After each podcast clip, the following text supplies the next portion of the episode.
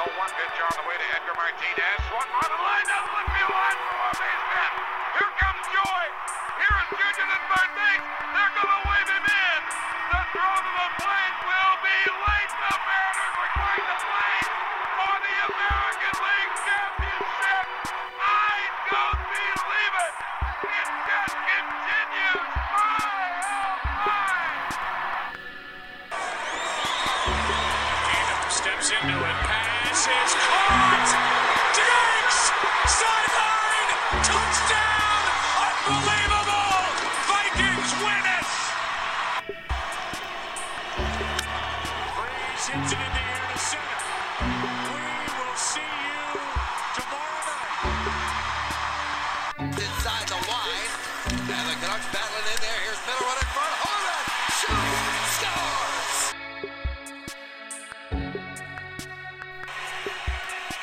Crowd silent now, as opposed to when the Saints have the ball. Oh, look at this run! What a run! Marshawn Lynch still on his oh. feet. Has blockers now. He's dancing his way for the touchdown.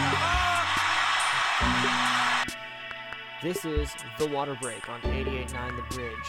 All the sports knowledge you could ever need. Starting right now. Hello and welcome into The Water Break, the best late night sports show on 88.9 The Bridge. I am McLean. I've got Creed and I've got Cy in the studio with me, and we're ready to talk sports. So, uh, we're going to open up, as we always do, with 4 in 4, news from 4 sports in 4 minutes. Now, why don't y'all tell me what happened in the sports world this week?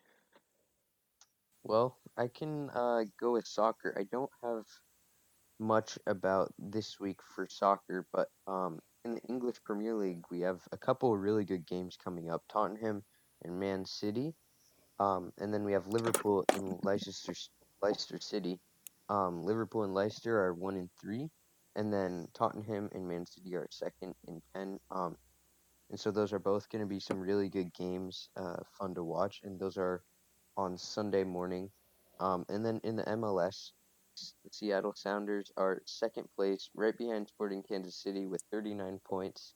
Um, both Sporting Kansas City, Seattle Sounders, actually all three, Portland, Seattle Sounders, and Sporting Kansas City, all three have 39 points. Um, but because of the new scoring in the MLS, um, Sporting Kansas City is ahead of the Seattle Sounders and Portland. And then in the Eastern Conference, Philadelphia is leading with Toronto in second place.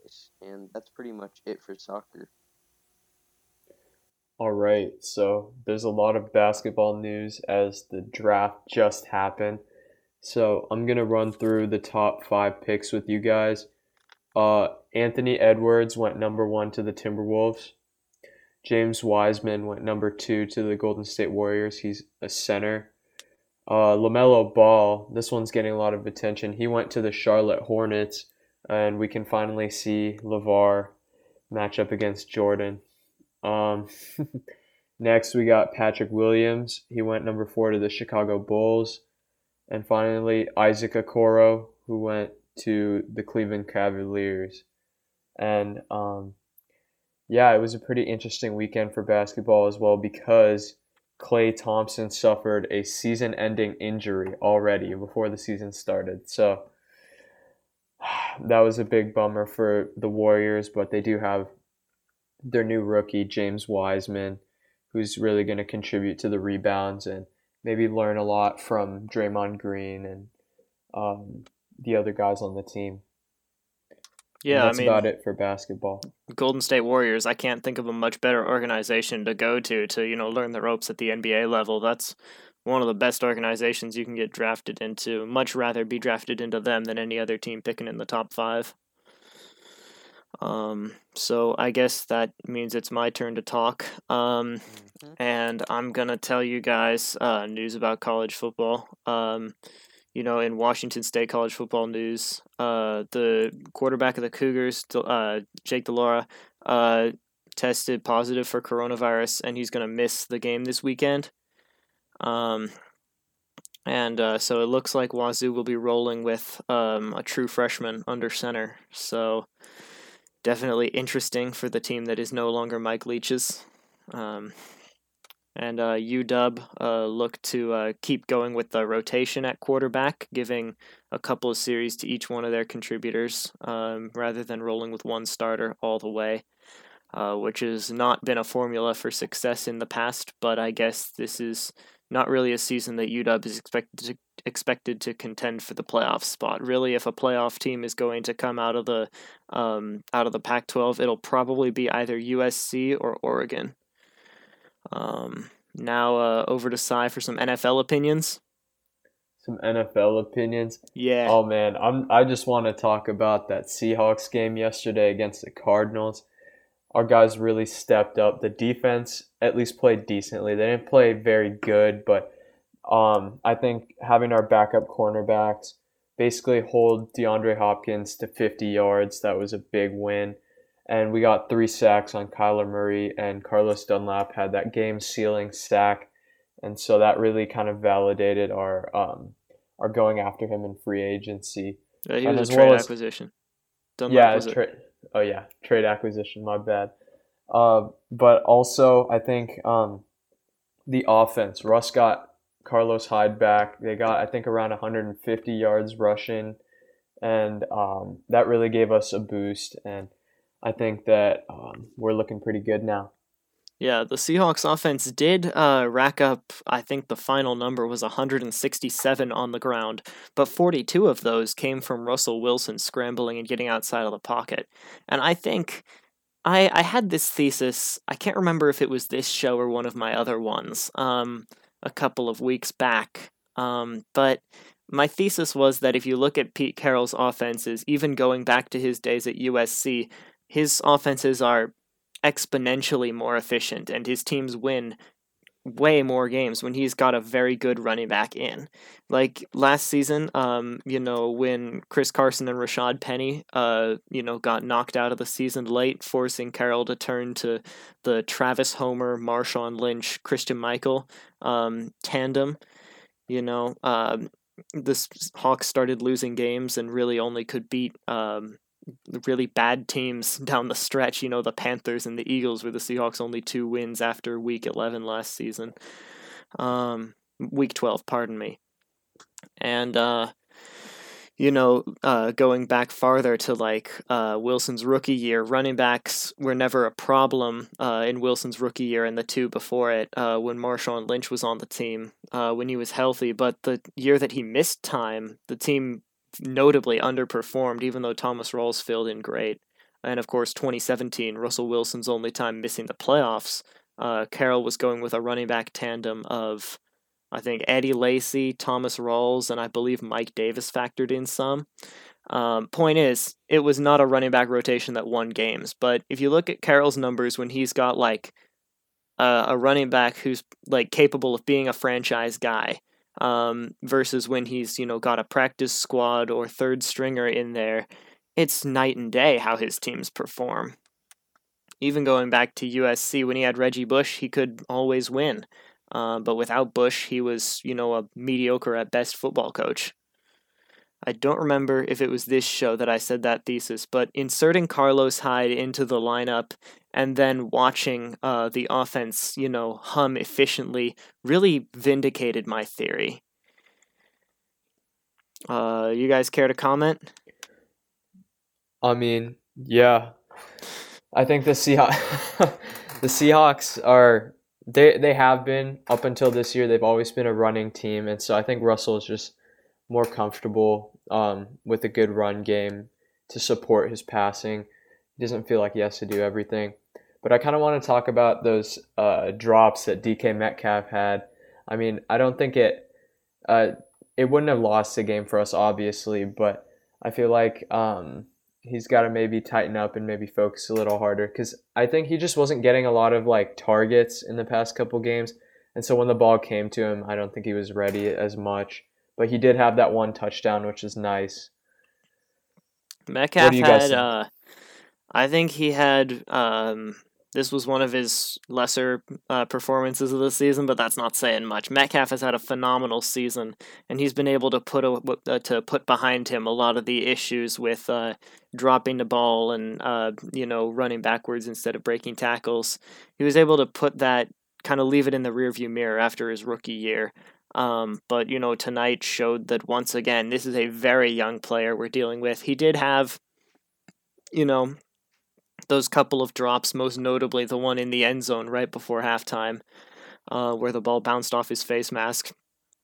But I mean, uh, uh, Wilson delivered him good balls, and he was able to catch uh, almost everything thrown his way, save for those two passes. And he was able to get the better of Patrick Peterson, who's still a great cover guy a few times. We all forgot uh, because of the holding penalty uh, that occurred on that same play, but he had a 42 yard, uh, you know, deep strike where he just, you know, routed up Peterson on a little double move near the line of scrimmage. Um, something similar to a sluggo route, but not exactly that. Um, and he's the play got negated uh, by the penalty on uh, the center, who I believe was Damien Lewis. Uh, you know, starting at center for the first time. So it's you know Metcalf could have had a worse night, could have had a better night. I uh, I think he's definitely a guy who deserves to get talked about more on this show. Creed, what do you think about the game? Uh, the Seahawks game. Yeah, that one. Yeah, I didn't. You didn't watch it? Actually, end up watching that one because I was in the middle of my uh pre-calc. I mean, yeah, pre-calc class. All right, for Creed, English I mean. So, s- I student. didn't get to watch much, much, but um, I did catch the very end of the game, and I thought it was really interesting. Um, Kyler Murray had a chance, you know, that fourth down, um, and they just sacked. I mean, that was a great sack, and I hate to say it, but it was a great sack. Um, yeah, it was a good game from what I saw. So Yeah, Carlos Dunlap has really woken up the Seattle Seahawks defense. I um I said before the season that they should have gone after Everson Griffen, um, reunite him with Pete Carroll, uh, since the two played together at USC. Uh, obviously that didn't happen, but uh, they got somebody who was just as good, if not better, in Dunlap, who's had three and a half sacks with the Seahawks in only three games, uh, including uh, one and a half sacks tonight. So, or last night on uh on on, on Thursday. My pardon. Um, I want to hear you guys' opinions on the Bears Vikings game. Um, it was Kirk Cousins' first Monday Night Football win. He is one in nine, so tenth times the charm for him. Three of Um, those losses came against the Seattle Seahawks, by the way. Fun fact. Yeah, I don't want to remember that. Um, um, and I I thought it was a great game. I mean, Adam Thielen, um, you know, missed that ball, and it led to a interception, um, from Khalil Mack, and then there was a fumble early in the game, um, that the Vikings had. So the Bears had a couple of their chances, but the Vikings were able to stop them pretty well, I think, overall. Y'all also let Cordero Patterson uh, take the ball 104 yards to the house. Yeah, that was uh unlucky. There I I would you know, there's things that I'd like to say that maybe the refs should have seen, but that you know, what's done is done. I think what the Bears and Vikings game showed us is that only one team is going to come out of the NFC North and go to the playoffs. And it will not be the Bears or the Vikings. You know, I mean, the Vikings, you can't hold a team to 149 yards of offense and have it be that close. If you're a contending team and your defense delivers a performance that's that dominant, I don't care if your quarterback has never won on Monday Night Football before. It should be a blowout if you keep them to 150 yards of offense. And the Bears, you have to gain more than 150 yards of offense. I don't care that David Montgomery is out. If you're a contending football team, I don't care how good your defense is. You have to get more than 170 150 yards of offense, whatever it was. Yeah. I mean, if you think about it, the Vikings held the Bears to three points, excluding that uh, return. Um, because that was like, you know, there's nothing you can do about that, really. You could play good special teams. I know.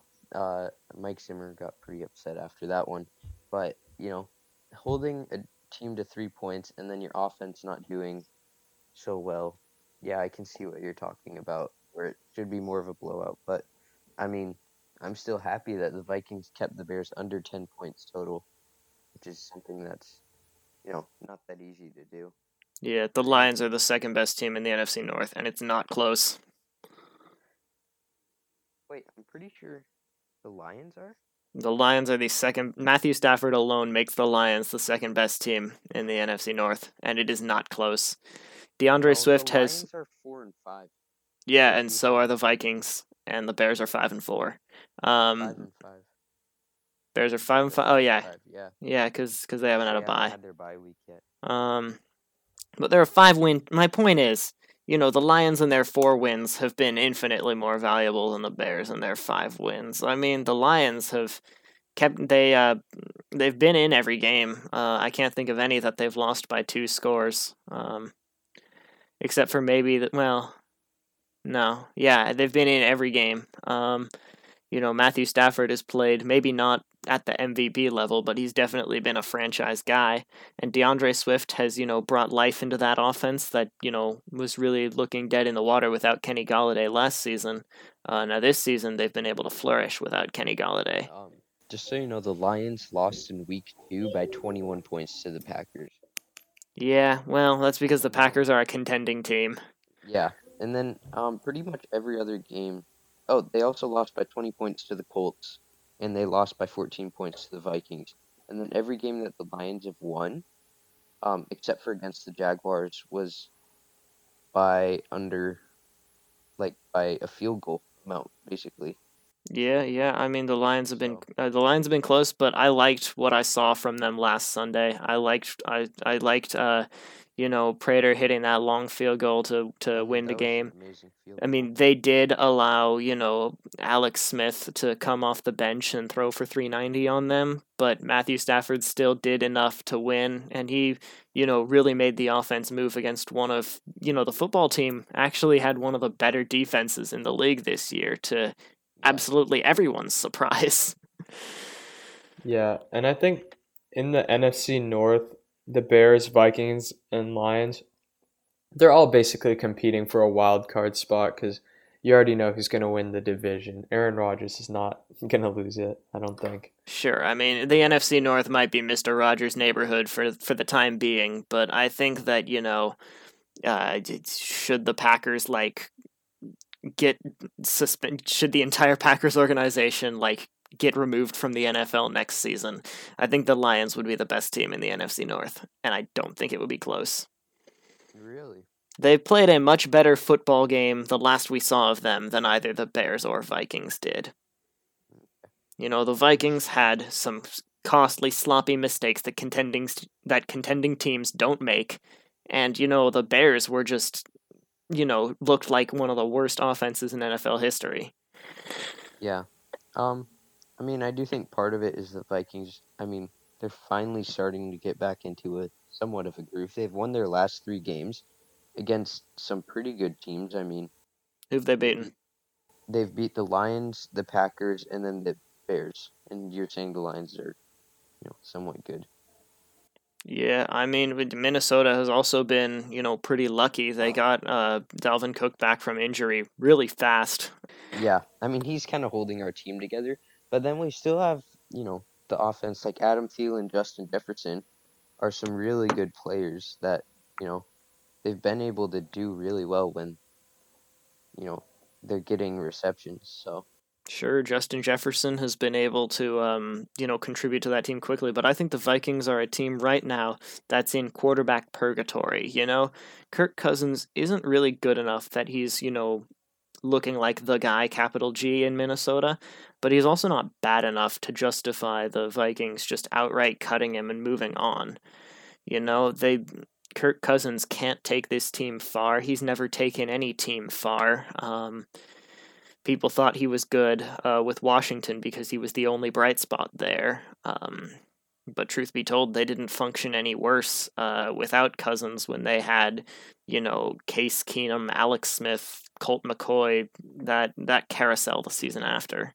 I'm not really going to argue with all that. I mean, I do think there are quite a few things that, you know, I don't think Kirk Cousins is the greatest, you know, quarterback out there, but I think he's probably a little underrated.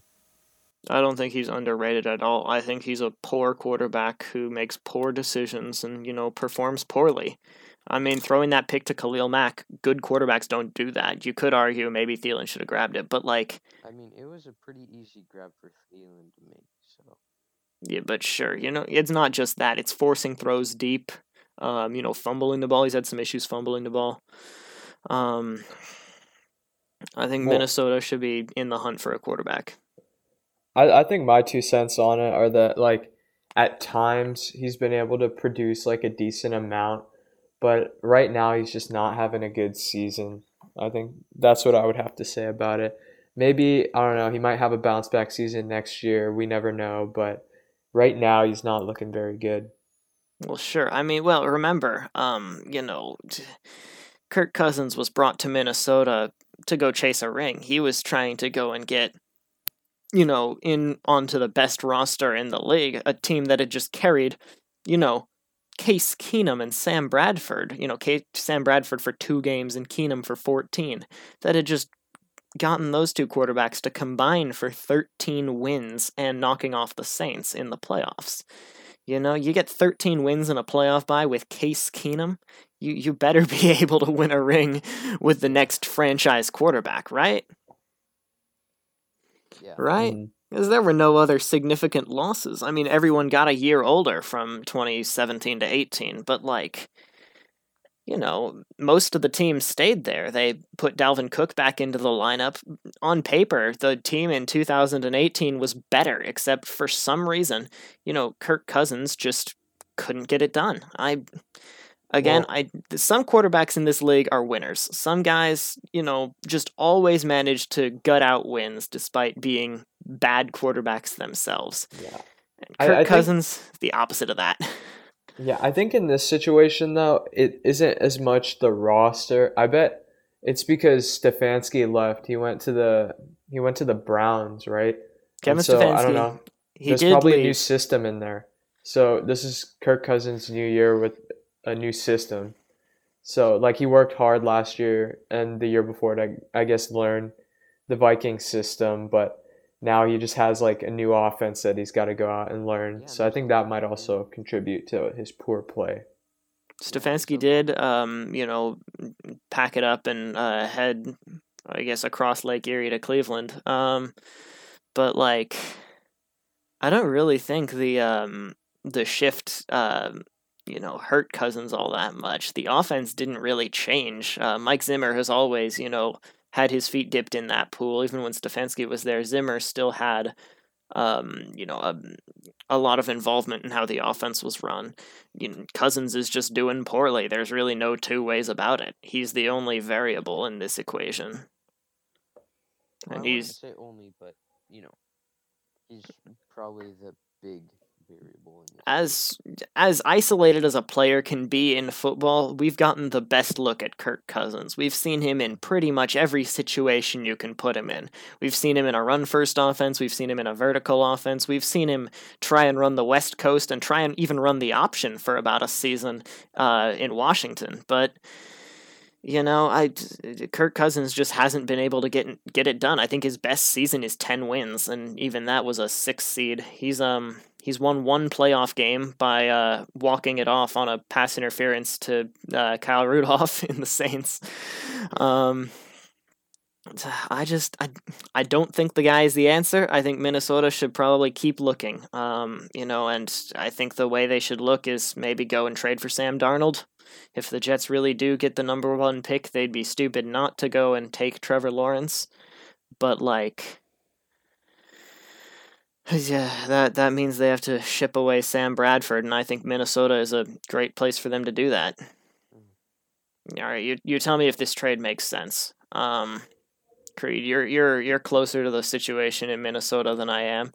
Um, I think, uh, so you just trade Kirk Cousins for Sam Darnold straight up.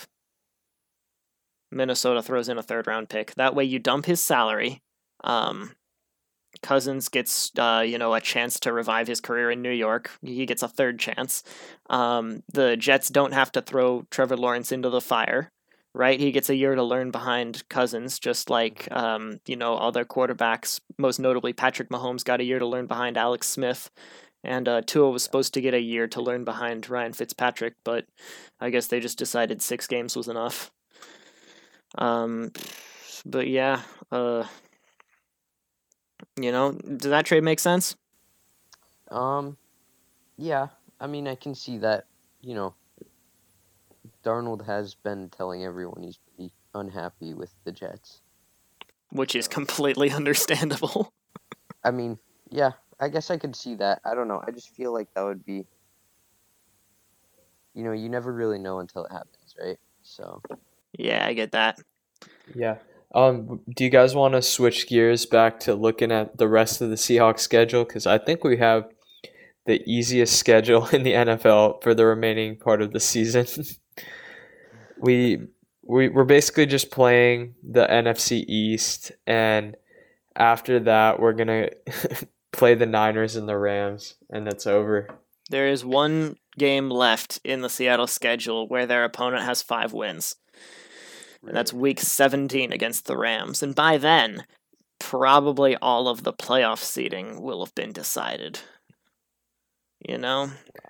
LA's got a tough schedule. Um, they've got to play against Tampa. They've got to play the Patriots in a Super Bowl rematch.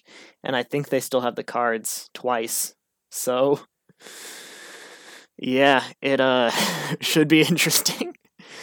Um, if the Rams can continue to find success, um, I'll be ready to believe in Sean McVay as one of the greatest coaches of all time. Yeah, Uh, I'm pretty sure.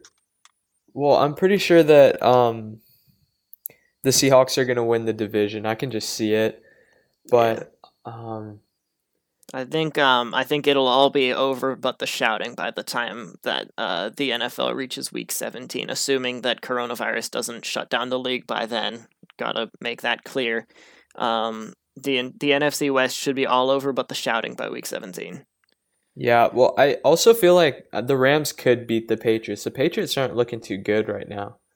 Like, Uh. not gonna lie. I mean, I mean, don't look now, but they won their last two games. One of those was against the Ravens, so yeah, but one of them was against the Jets. yeah. But one of don't them, but one of them was against the Ravens. You have to So the rain kind of helped the Raven. I mean, the Patriots out on that last drive that the Ravens had.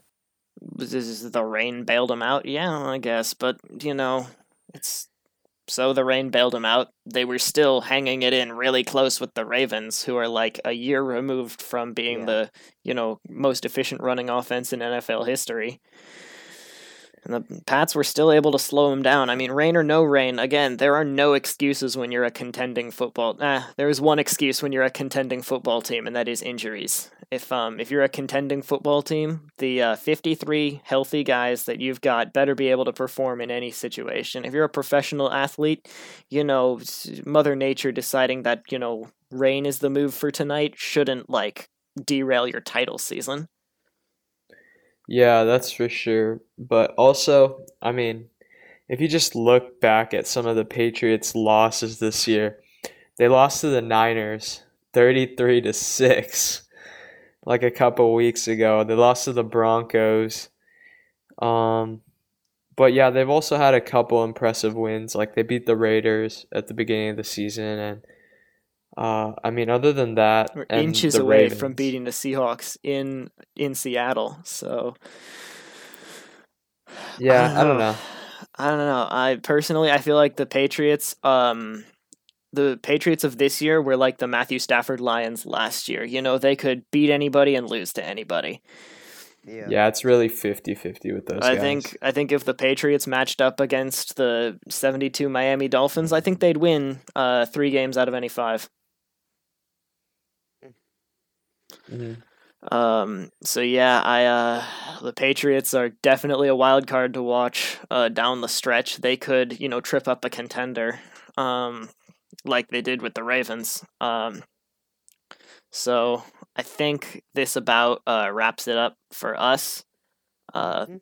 thank you guys for listening to the Water Break, the best late night sports show on 88.9 The Bridge. Um, I guess if you get one thing from this show, it should be that uh, Creed loves the Vikings a lot. And and that we might have a chance to make it to the playoffs, even if it's very slim. Minnesota isn't going to the playoffs. I'm sorry, Creed. Oh, okay. Their season's over. Hey, I mean, it's kind of. I bet they're gonna like miss a field goal or something. They always seem to do that. All right. Anyway, uh, thank you guys for listening to the Water Break. Uh, keep listening on 88.9 The Bridge for more uh, music and conversation that has, that spans generations. And if you're just getting off work on this Friday night, have a great weekend.